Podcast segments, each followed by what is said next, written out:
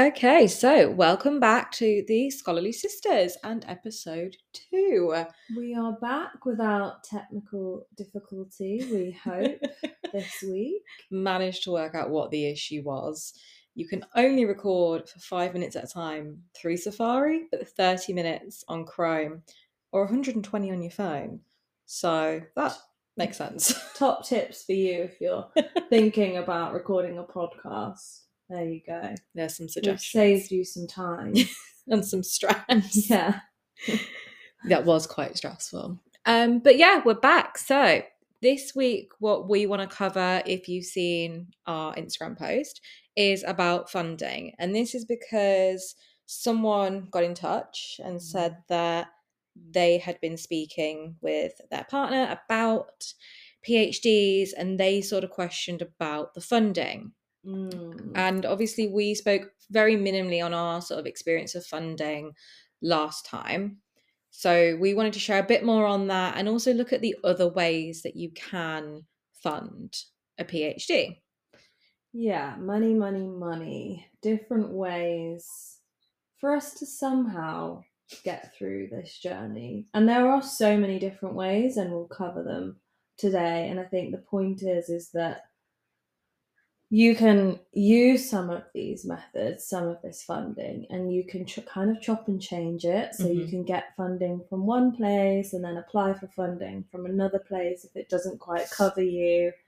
There are so many options, so never feel stuck, No. I think, is what I'm trying to say. Yeah, there's definitely different ways of doing it. Obviously, we mentioned last week about kind of the studentship positioning and sort of graduate teaching um, that Mm. you did. Do you want to kind of go into that a bit more and like the money side of it? Yeah, okay. Okay. So one of the top ways then, I think, Mhm. is fair to say, of getting funding for your PhD is to apply for what they call studentships. So it's essentially a scholarship which also sometimes includes some kind of work that you get paid for.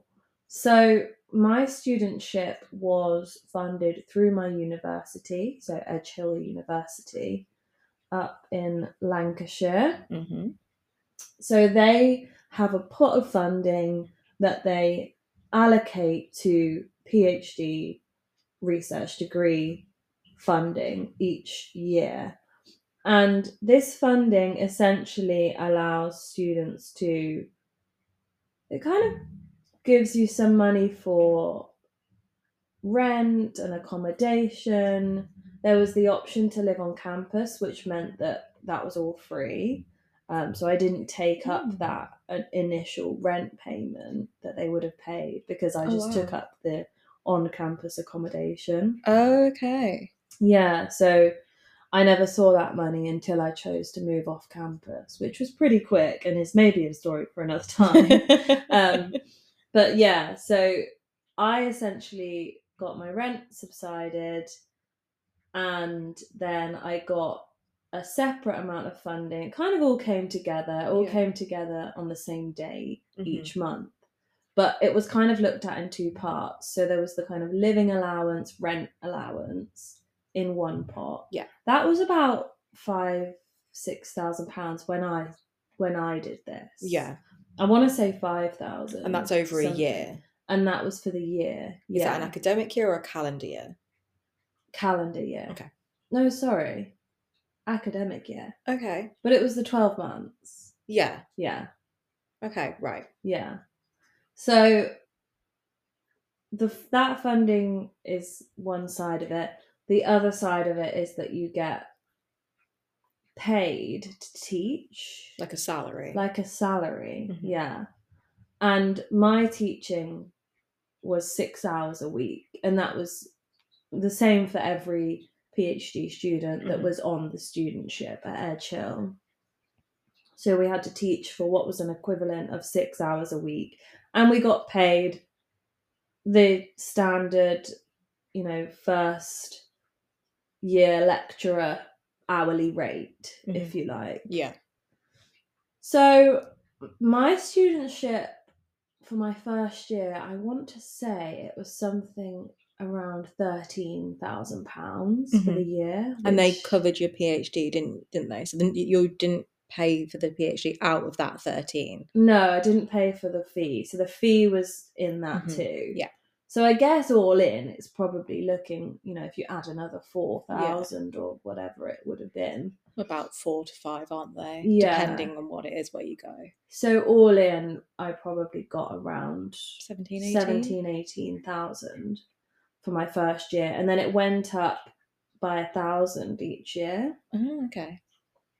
Um, I don't know whether that's still the case now, but Mhm. So yeah, that was my studentship, and they all look slightly different. Yeah. It was part of my contract that I had to teach, but I know other studentships that you don't have to teach at all. Yeah, the one I applied for that I Mm. mentioned in our last podcast, which was SeNSS, that didn't include teaching. It just Yeah. included they would cover my fee Yeah, and that was it. I don't think I would have been given money no. with it.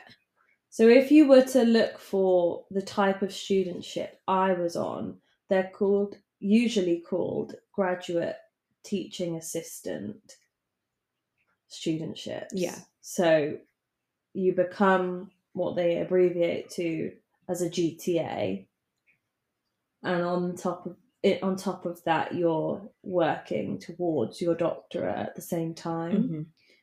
But they all look entirely different, and Yeah. the thing with Edge Hill and other uni- some other universities is that they pay for that out of their own budget. So it was the university that was paying for it. Mhm. It wasn't the university in collaboration with a research council, Yeah. for example, which is the way that a lot of other universities do it. Mhm. So you can apply for your doctorate at a university and then you apply for the funding separately. Yeah. There are just so many different ways, aren't there? Yeah, there is a lot. So, like, SeNSS isn't a part of Roehampton. They were available at a number of universities down in London and the Mm. surrounding kind of area. And I had to apply to the university first and say I was applying for the studentship as well Yeah. because the studentship would have paid for it. But obviously, I didn't get it. So mine was all self funded.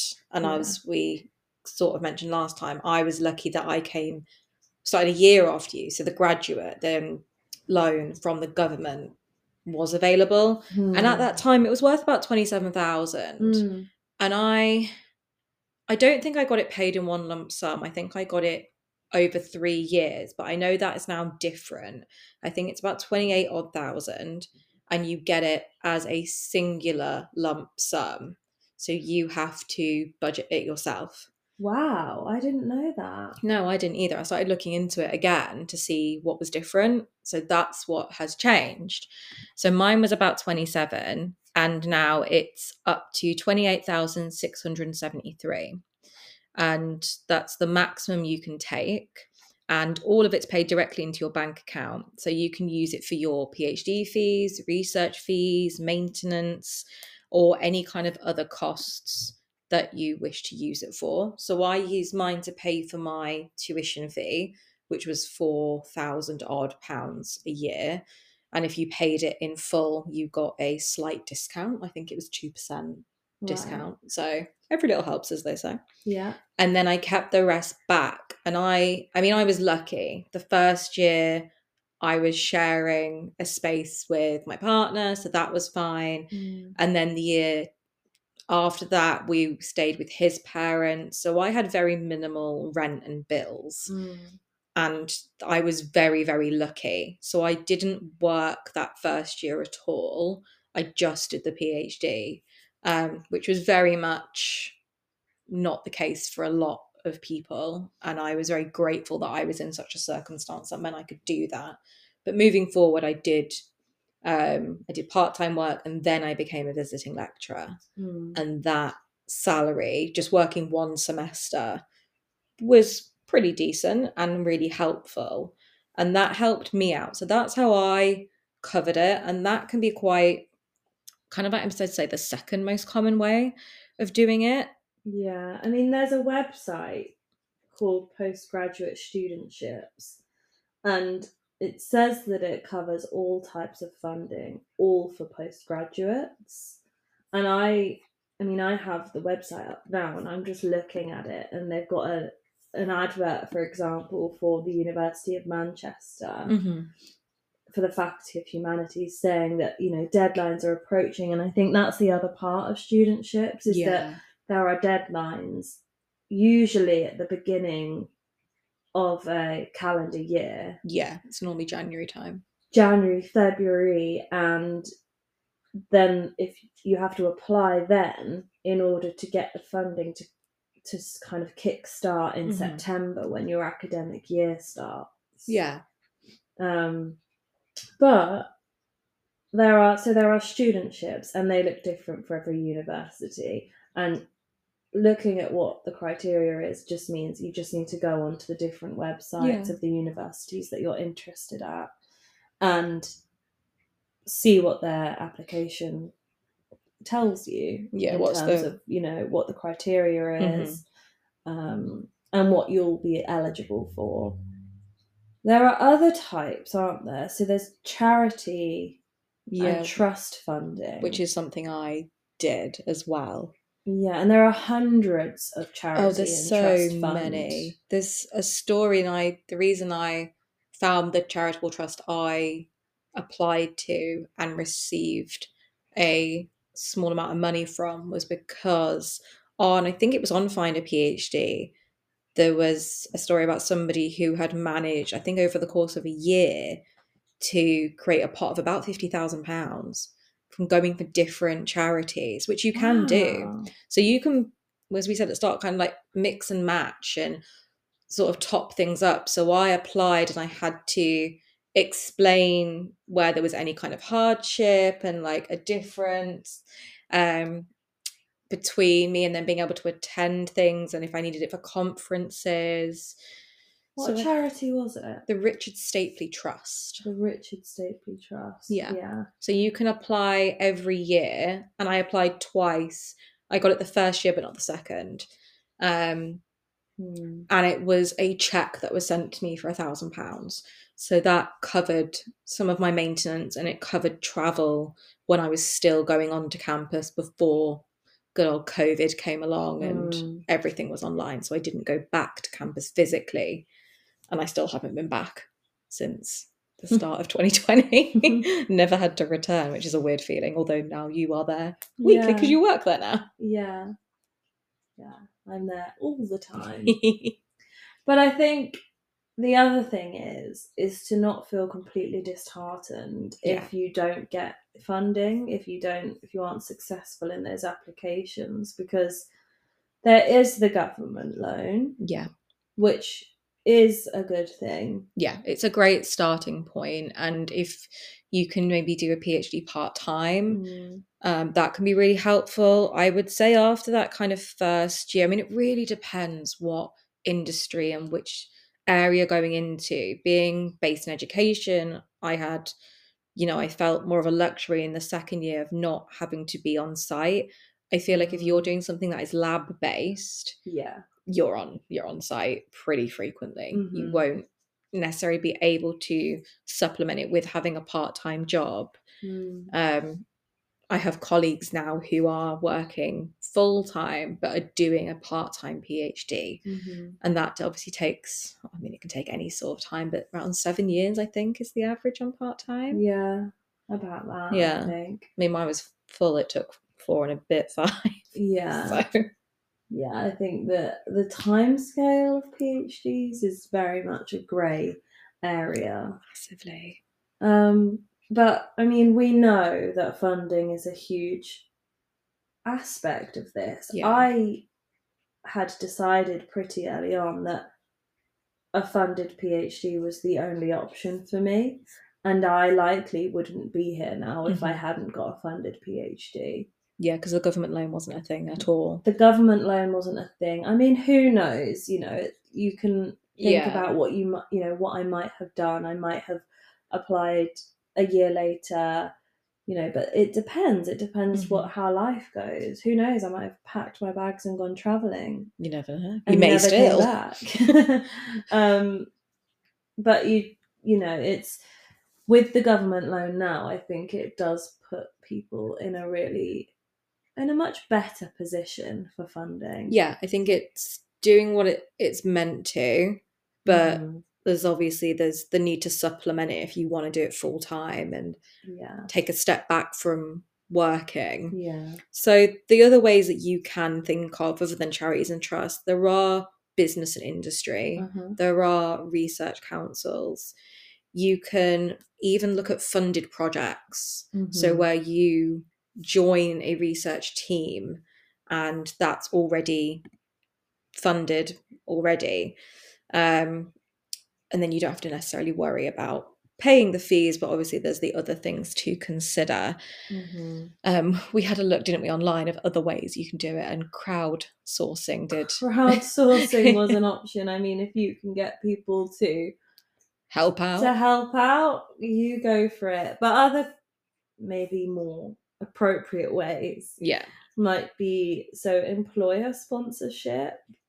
Um, a lot of employers are interested in in sponsoring you, Mhm. especially if your PhD is in a in the field that you're working in, um, and is relevant to the company you're working in. Who knows? You know that that could be something they haven't explored yet. But if you you know that old, age old saying of if you don't you don't ask, Ask, you don't get. Um, and also similar to that, some industries off, can offer funding for research projects that align with their interests too. So not just companies, but entire industries can sometimes um, also be interested in in that kind of thing, alongside graduate teaching assistantships, if that's a word. There are also research assistantships. Yeah. So instead of working as a lecturer whilst you're doing your PhD, you can also work as a research assistant in exchange for funding. yeah, And sometimes that research can be aligned with your studies. Maybe it's, you know, something totally different, but it's sort of being paid to work in research, Yeah. but also do your PhD at the same time. It, I know that it, this sounds like a minefield. As we're talking about this, I know that listeners are probably thinking, Oh, good God. whoa, there's a lot to think about here. There is. And there's no logical uh-uh. step by step process that we can talk about because that's not a thing. No, It doesn't it's exist. it's basically doing a bit of research and seeing what is out there and starting off by selecting maybe institutions or potential supervisors and Yeah. then getting in touch with them seeing what's available there are certain banks do um, certain loans and things like that i know santander do a grant Mhm. um because that's been mentioned before at Roehampton. Um, I didn't necessarily look into it at the time, but that is something. Mm. Um, and there's then universities sometimes have their own scholarships Mhm. Yeah. um, that can be looked into. And obviously, we're very much talking in a UK based context. Mhm. Things internationally will be extremely different. And if you're Mhm. thinking about doing something abroad, then I would definitely start getting in touch with potential institutions and seeing what's available. Because there's a lot of things to think about with funding. And as we say, it is a bit of a minefield and it can feel overwhelming. But I think key things to keep in mind is that obviously a PhD is long. As I said, Mhm. mine full time, something that I started thinking of three years' time Mhm. was like five years and I didn't have any major things happen. It's just that's how long it took. Obviously, COVID happened, that really didn't affect my study. Mm. I didn't have to pause anything, but it still took that long. Um, and as we said, you can think about part time, but it doesn't make it cheaper. It just No. makes it more manageable because the payments are smaller, but it still adds up to the same amount Yeah. at the end. Yeah. Yeah, I think that's covered the actual types of funding that you can get. Yeah. We're always happy to try and help wherever we can. Absolutely. I've been helping a student recently who is really interested in applying for PhDs and trying to talk through the process. And it's very much an individual experience. Mhm. So the more people you can ask for support and for help, the better. And as Katie said, the best thing you can do is start with your universities that you're interested in Yeah. and locating supervisors and potential supervisors who have expressed either on the website. I've even recently noticed on LinkedIn that universities are advertising their academics that are open to PhD students. Oh wow, I haven't seen this. Yeah, Edge Hill have been doing it Oh okay, that's really cool. and and explaining a bit about the the individual academics who are open to accepting students and what their interests are. So it's about doing your research. Yeah, it's starting at that back thing, and we Mhm. we know that it's hard to kind of put it all together. Find a PhD is a really good website. Mhm. I found that really supportive when I was looking at things. and postgraduate studentships as Mhm. well is a really good website and they even have you know open days and dates of open days and their own webinars on there so Great. definitely definitely have a look at some of those bits and bobs and i mean keep us updated Yeah, please keep sending us in messages, questions, comments, concerns, those sort of things. And we know that it's not easy to always find the information. I think that's why we wanted to start this podcast because when we were in this position, it was Mm. super overwhelming and there wasn't really anyone around that could explain it in a way that I found digestible, I think is the one I'm going to use. yeah i think we uh we very much figured it all out on our own didn't we Yeah, we were lucky that we had certain people to kind of give us some guidance. hmm but the kind of nitty gritty about funding and how to find a supervisor and all the other things that we want to cover as a part of this podcast, we just sort of had to go through the motions. And yeah there's a lot I wish I knew when I started that probably would have made things easier and less anxiety inducing. Yeah, I think so. And I think also we were told some of these things, like we were directed to find a PhD. Yeah. But you can be directed there, and then there's so much information on there that you just don't even know where to begin. But I think the key message is that all of the applications Mhm. are totally different. Massively. And that's not necessarily what you want to hear because it just means more work for you. But if it gives you any kind of, I don't know, any kind of security or sense of awareness, it's that's the way it is. And we had the same experience. So don't feel alone and that you're doing something wrong. No, not at all. It's just, yeah, there's a lot out there and there's a lot to kind of pick apart. And a thing that we're going to cover in our next episode is about finding a supervisor and the Mhm. things you should look out for and those sort of green flags that we want to see with supervisors because it's a very close relationship that you develop and it's Mhm. really personal and if it isn't the right fit it can go wrong very quickly Oh, hugely wrong. and if it's the good fit then it's great and things are really supportive but we'll get into that in the new year because we're going to take a little bit of a longer than two week pause this time just because of christmas and new year so three weeks time the very next episode will be out and we'll be in 2024 see you in 2024 and happy new year. Yeah, have a good Christmas and new year. Bye, guys. Bye.